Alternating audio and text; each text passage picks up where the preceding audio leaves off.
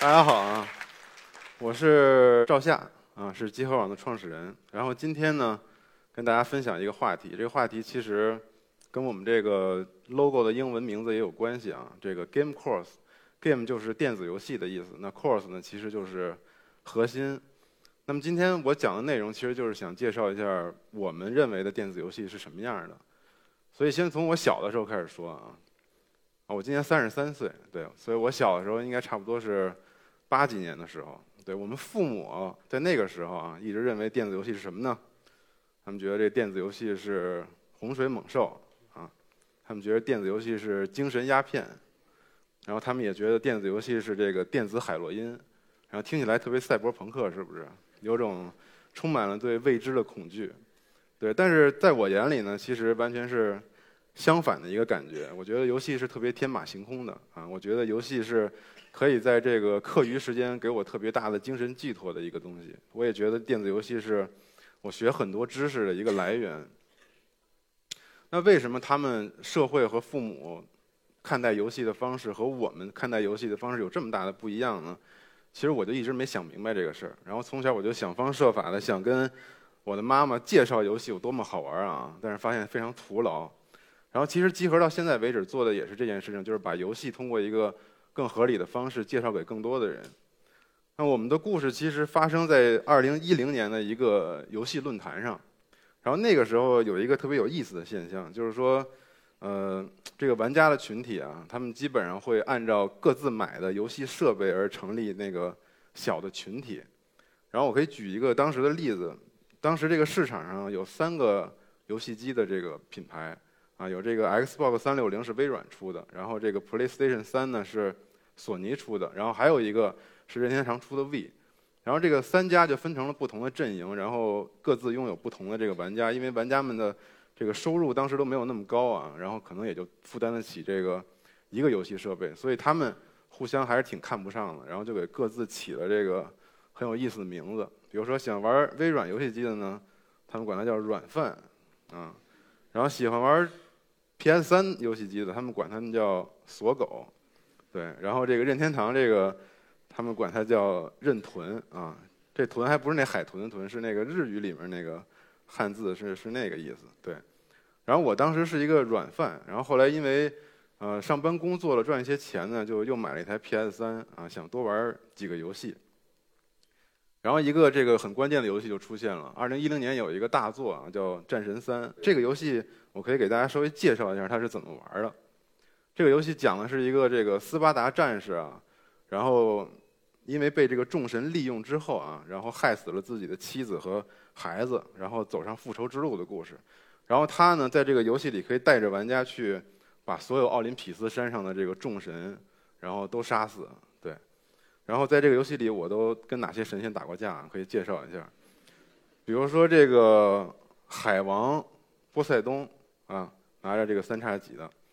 然后这个赫尔墨斯是这个希腊神话里面啊的一个神的信使啊，他他也负责这个掌管农业和这个畜牧业。大家可能对这个神仙不太熟悉，但其实他在现代有另外一个名字啊，就是爱马仕。对，这爱马仕其实就是这个赫尔墨斯的这个名字。然后在这个游戏里啊，你甚至还可以跟宙斯他爸爸打一架。宙斯他爸爸是谁呢？是这个克罗诺斯。如果了解希腊神话的朋友们可能知道，就是希腊神话里有一个很神奇的诅咒，就是父亲生了孩子之后，这孩子肯定会把这个父亲杀死。所以在这个故事里面，克罗诺斯生出宙斯和波塞冬他们哥几个之后呢，就直接把他们吃了啊。这个有这个著名的油画作证。然后这个游戏里面其实也特别还原了这个场景。然后我玩完这个游戏之后就觉得意犹未尽，我觉得这个游戏做太好了，然后这些人物、这些故事，然后这些一切的表现力都特别的强，然后我就特别希望去了解每一个希腊众神它背后的故事到底是什么样的。我就买了一本书去看，然后这本书就是这个呃希腊神话故事。然后我研习了一遍之后呢，就把它写成了一篇这个文章啊，这篇文章里我把所有这个游戏里面的人是什么样啊，然后这个真实的这个神仙是什么样，我把他们这个全都啊列举出来了，写了一篇洋洋洒洒的这个文字来赞颂这个游戏。希望论坛里的有其他的朋友看到这个东西之后能和我一样喜欢这个游戏。但是后来发现发错地儿了啊，发到了一个微微软粉丝的这个论坛里，对，然后他们并不还不知道这个游戏，然后所以我当时以为可以被这个管理员直接加精的一篇帖子呢，遭到了一个无数的谩骂啊，可能盖了四百多楼都是在喷我，为什么你要把这个游戏发到我们这儿来啊？我们我们不不喜欢这种游戏啊，我们虽然没玩过，但是我们也不稀得玩，就是大概就是这意思。然后我就特别伤心啊，特别难过，就是觉得自己付出了这么多努力，但是也没有起到一个好的效果。为什么大家不去讨论游戏的好坏，而去老是老去纠结这个阵营或者游戏机好不好呢？然后我在这个四百多楼里面，然后找到了一个啊知音啊，只有一个人挺我，然后这个人就是他屁屁熊啊。这个人说：“哎，我同意你的观点，你说的对啊。”然后我就把他约出来吃了一个火锅。这顿火锅之后，我们就一拍即合，说不跟那个他们玩了，我们自己搞一个新的论坛吧，我们搞一个新的平台吧，我们就聊游戏本身，我们不去聊这些啊没有用的东西。对，所以这个集合就成立了，集合。就是 Game Course 就是聊游戏的核心，对。然后在唐宋广播的帮助下啊，那一年我们就开展了自己的一个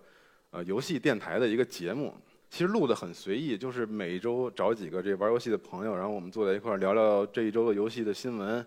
然后聊一聊这个自己玩些什么游戏的感受，或者再聊一聊比较热门的事件的一些评论。然后其实录的挺松散的啊，就但是这个录了几年之后，我们发现。既然有一些人一直跟着我们听，大家给的反馈还都挺好的，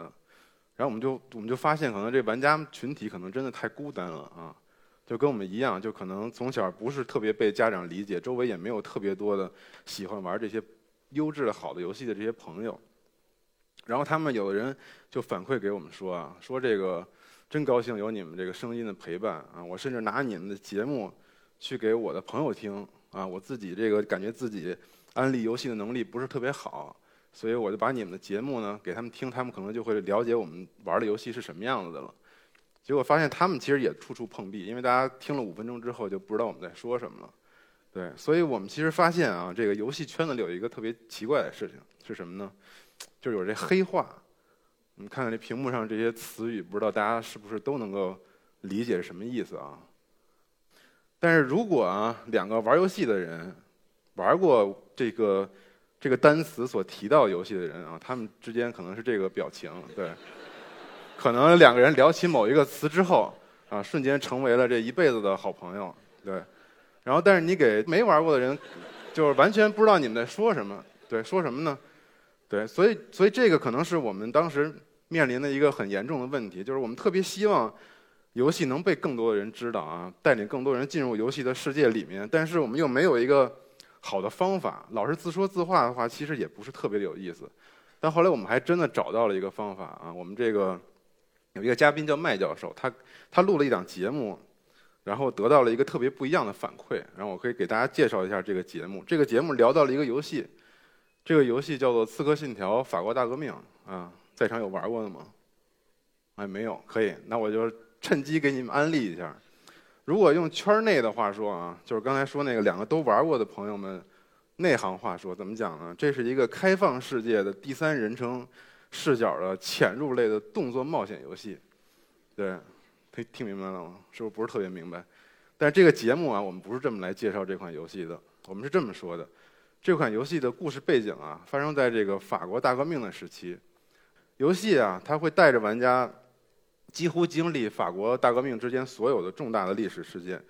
比如说我给大家举几个例子，对，比如说你可以在这个法国三级议会里啊，亲眼见证他们的这个吵架的这个现场，啊，你也会这个亲历这个攻占巴士底狱的这个事件，然后你也有幸可以认识罗伯斯庇尔，更有幸认识这个拿破仑啊，成为这个好朋友，然后你们也可以呢，在这个凡尔赛妇女大游行的时候护送这个游行的队伍。你们也可以亲眼见证路易十六被砍头的那个瞬间，哎，所以说很多人玩完这个游戏之后，他们就告诉我们，说这个特别想知道这个法国大革命这个到底是一个什么样的故事呢？因为虽然我现在这么列举出来的几个法国大革命重要事件的片段，但是在游戏里面其实他们只是作为背景穿针引线的一些东西，所以他们很多玩家就萌生了我当时玩《战神三》之后，希望去了解希腊神话的那个感情。然后我们这个节目。的嘉宾就把所有的信息、时间、节点、人物，然后加上游戏里面的一些东西，然后把它做成了两期的节目。这两期的节目特别生动地把法国大革命的历史从头到尾讲了一遍。然后听众们怎么说呢？说我以前上历史课的时候都没有觉得这么有意思过，哎。然后他们就觉得，对他们来说，玩完游戏之后是一个很好的补充啊。这部分人是已经玩过这款游戏的人。那我们还得到了一些更新的反馈是什么呢？就是一些没玩过这游戏的人说，哎，游戏这么厉害呢？说我我我要去买这个游戏，我要去买这个主机。然后有一个回复特别有意思，他说，我跟我爸一起听了这期节目，我跟我爸说，想了解法国大革命所有的历史，都在这个游戏里了。这个游戏只能用 P S 四 来玩啊。他爸很这个顺手的拿出了淘宝，对。然后所以说，我们觉得找到了一个方式，其实。历史和游戏之间的关联只是游戏世界里的一部分，其实游戏跟现实世界中的方方面面都是有关联的。比如说，我可以再举几个游戏与这个艺术之间、艺术与设计之间的联系，很直观的。如果大家玩过《纪念碑谷》的话，可以看得出来，它跟艾舍尔的这个呃错插视觉错插绘画之间有很紧密的联系，可以说它的灵感就来源于此。那么 I C O 呢与超现实主义，大家可以看这两个画几乎是完全一样的风格。那么还有这个日本游戏《大神与浮世绘》，然后美国这个新出的游戏叫《茶杯头》，特别有这个复古动画感觉的这个游戏啊，跟以前的橡皮管动画是如出一辙的。然后这三张图片呢，大家看起来可能感觉风格非常统一啊，感觉是一个游戏的这个设定图。其实上边两个游戏啊，分别来自不同的年代。一个叫《家园》，它是来自一九九九年的一款科幻游戏啊，这是它的设定图。然后《命运》呢，这款游戏是二零一四年的游戏，这张图是它的设定图。那么这第三张其实是来自上个世纪啊黄金科幻黄金时代的一位峰会大师叫做 John Harris 的作品。所以你可以看到，电子游戏虽然的历史不长，但它其实一直承载了我们艺术上或者一些文化上的一些瑰宝或者创举，然后一直延续到了现在。再给大家介绍一个游戏啊，刚才是这个艺术方面，我可以再给大家讲一些，比如说跟这个医学方面有联系的。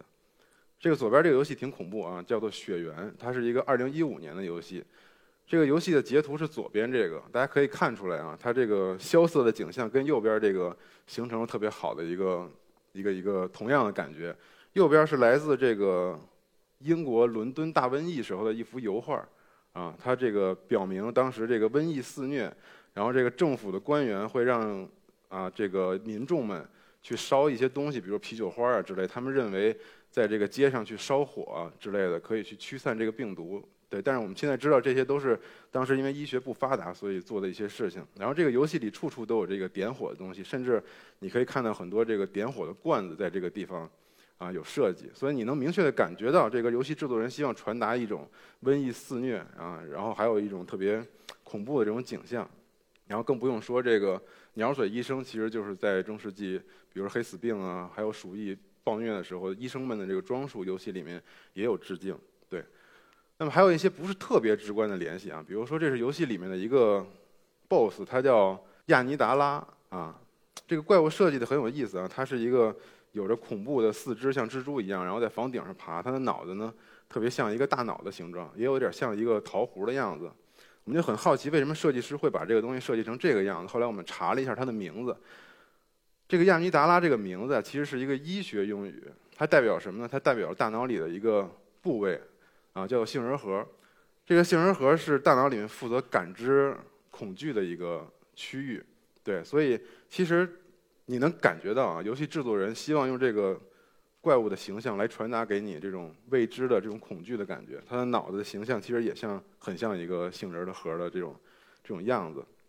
刚才说这些游戏啊，其实都是比较直观的啊，大家从视觉上可以看到有联系的这种东西。那我们再再深入的挖掘一点儿，对，再深入的挖掘一点儿不是那么直观的东西。我再给大家介绍一个游戏，这个游戏叫做《生化奇兵》，大家可以看这张图。这个游戏发生的舞台是在这个特别神秘的海底城市，这个海底城市叫做销魂城，对，哎，是一片特别摩登的那个景象啊。世界上所有精英阶层的科学家呀、艺术家呀，或者商人们都聚集在这里，啊，这个城市没有任何政府的管辖或者伦理道德的制约，大家想干嘛干嘛，啊，是一个非常非常自由的城市。那这个城市的城主的名字叫做 Andrew Ryan， 是这个人。对，那么他在游戏里面有一段介绍这个销魂城的啊、呃、这个视频里面，他是这么说到的。他说：“一个人是否有权得到他的劳动成果呢？”啊，华盛顿说了不，他应该属于穷人。嗯、啊，这个梵蒂冈说不，他应该属于上帝。莫斯科说不，他应该属于所有人。但是Andrew Ryan说不，我不同意他们的回答，我的选择不同，我选择难以置信的，我选择销魂城。所以大家能感觉到这是一个特别特别，呃，怎么说呢？典型的一个乌托邦式的一个城市，感觉上也是一个特别虚构的一个城市，似乎跟现实当中的什么东西也没有关系。但其实不是，它跟一本一本著名的美国小说啊有这个千丝万缕的联系。这本小说名字叫做《阿特拉斯耸耸肩》，那么它的作者也是一位很很有名的作者，叫做安兰德 （Ayn Rand）。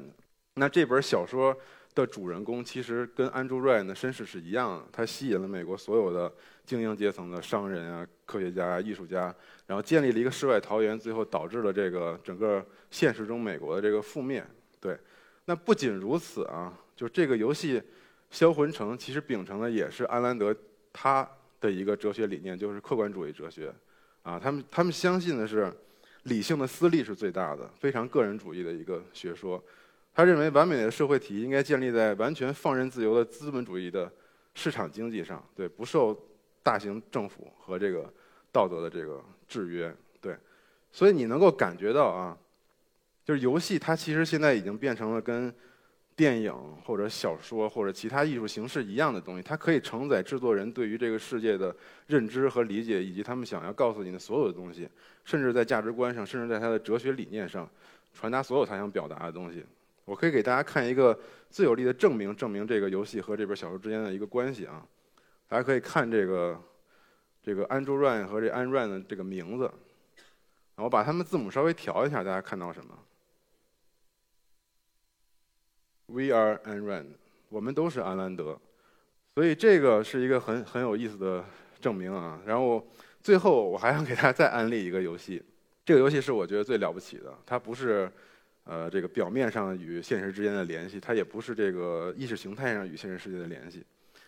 小岛秀夫是一个我特别喜欢的制作人，他在二零一五年出了一款游戏叫做《潜龙谍影五》，对他，我觉得啊，他用这个游戏做了一个社会实验。这个社会实验是什么呢？先介绍一下这个游戏的背景。这个游戏其实是发生在这个冷战末期，这个苏联入侵阿富汗这个战争的时候，这个一些故事。然后它通过很很丰富的啊，很这个有趣的一些桥段去讨论这个制作人对于战争的一些理解等等。但这都不重要，最重要的是它有一个很震撼的设计。我可以给大家介绍一下这个游戏啊，它有一个多人模式。多人模式就是大家可以在这个互联网上一起玩的这个模式。那每个玩家呢都可以运营和建立自己的一个军事基地，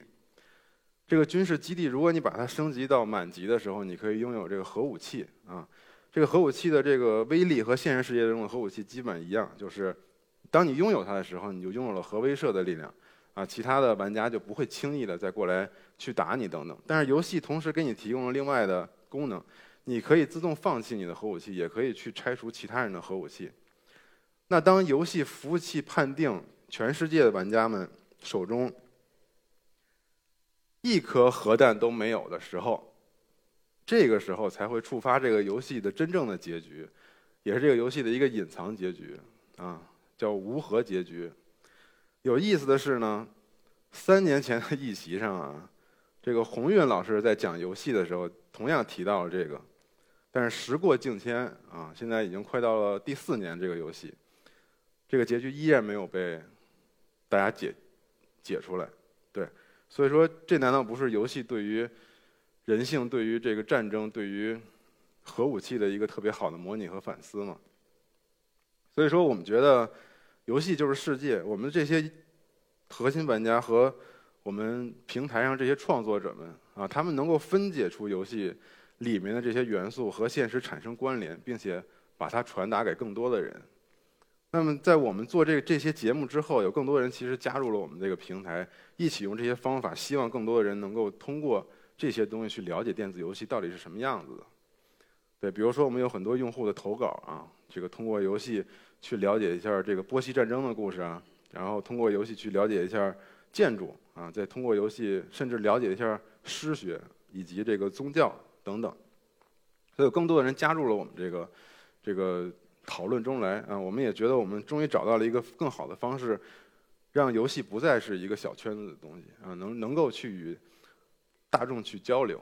但是大家听了这么多之后，有可能会觉得游戏是不是太沉重了啊？都是这些文化什么的，历史是不是太教科书了？但是其实并不是啊，这只是集合，只是做了前期的一小部分工作。游戏的世界其实特别庞大，有的游戏不需要任何文化的包装，它也是非常极致的。比如说任天堂的游戏，我们没法说这游戏啊，为什么没法说呢？没有什么文化。你说一个水管工去救公主的这个游戏，我们把它包装的再天花乱坠，它也没什么意思。可能你听完之后也不会觉得好玩，但它就是实实在在的好玩。它只有你摸到的时候，你才会知道，这才是真正的游戏的快乐。所以说，游戏不是教科书。我们深知这一点啊，所以从二零一三年的时候，集合就一直在组织一些啊线下的这个玩家们聚会，一起玩的一些活动。这是我们二零一三年的时候组织的，当时只有一百多个人来到现场跟我们一起玩。但是在今年五月份的时候呢，已经有两天有一万五千人来跟我们一起玩了。所以我们能感觉到这个传播的力量还是挺大的。我们希望我们的声音能够连接更多的玩家加入到我们这儿，然后再通过他们的方式去吸引更多的人一起来这个现场体验游戏的快乐。所以我们觉得这个大家聚集起来产生变化，所以我们这个活动其实。呃，这个名字叫核聚变。之前去国外展会的时候，其实一直很羡慕他们啊，因为国外的游戏市场很成熟，然后他们的玩家社区呢也非常的成熟，所以你在国外的展会上经常会看到非常就是融洽的、非常有趣的玩家们的那些呃一起玩游戏欢乐的一些场面。然后我们其实也为玩家们提供了很多有意思的设计，我可以给大家稍微介绍一下啊。就这些，我们不是一个特别商业的展会，不是说你来这儿可以玩到多少新的游戏就有意思了。我们给这种大众的玩家们啊，提供了这个红蓝对抗，你可以两个人组成一组，然后跟另外两个人对战。我们安排的游戏是一个厨房做菜的游戏啊，你们两个人做菜，他们两个人做菜，比谁做得快，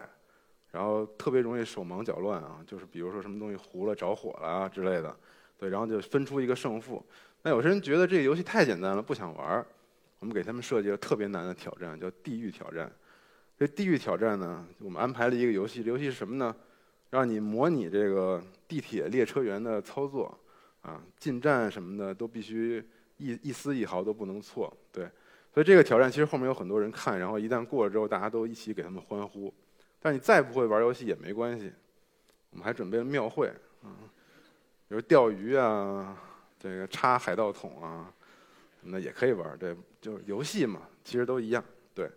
所以说现在很高兴的是，在国内也能看到像我们自己做的展会和活动一样的，大家都是非常欢乐、非常开心的来这个地方一起分享游戏的快乐。我们也可以看到这张图啊，这张图每一，这是我们今年五月份的一个签到墙，这每个点啊都是从全国各地聚集过来的热爱游戏的人们，对，这个是我最喜欢的一张我们今年的照片。然后其实还有一个特别好玩的啊，特别羡慕这小孩儿。我小时候怎么没有这么好的事儿呢？对，我觉得现在时代其实变了，就是现在时代变得更开放了。现在的家长会像照片里的这位父亲一样，然后带着孩子一起来体验游戏到底是什么啊。我的母亲从小时候禁止我玩游戏，甚至砸碎我的游戏机，现在变成了我朋友圈里微信跳一跳第一名，已经很长时间。对。所以我觉得，就时代真的变了。我觉得现在是一个很有意思的时候。就大家，呃，比如说从之前的 C S 到《魔兽世界》，再到现在的《王者荣耀》或者吃鸡，可能很多人都在玩，甚至成了人们的一个社交的手段。它打开了很多人进入游戏世界的一扇窗户。但是啊，大家可千万不要以为游戏就是仅止步于此。它们不仅仅是我刚才提到那些游戏。它也不仅仅是我之前安利给你们的那几款非常好，我自己觉得很厉害的游戏。对，游戏世界非常非常的美，非常有意思，希望大家都可以去发现更多的好游戏，进入游戏的世界。谢谢大家。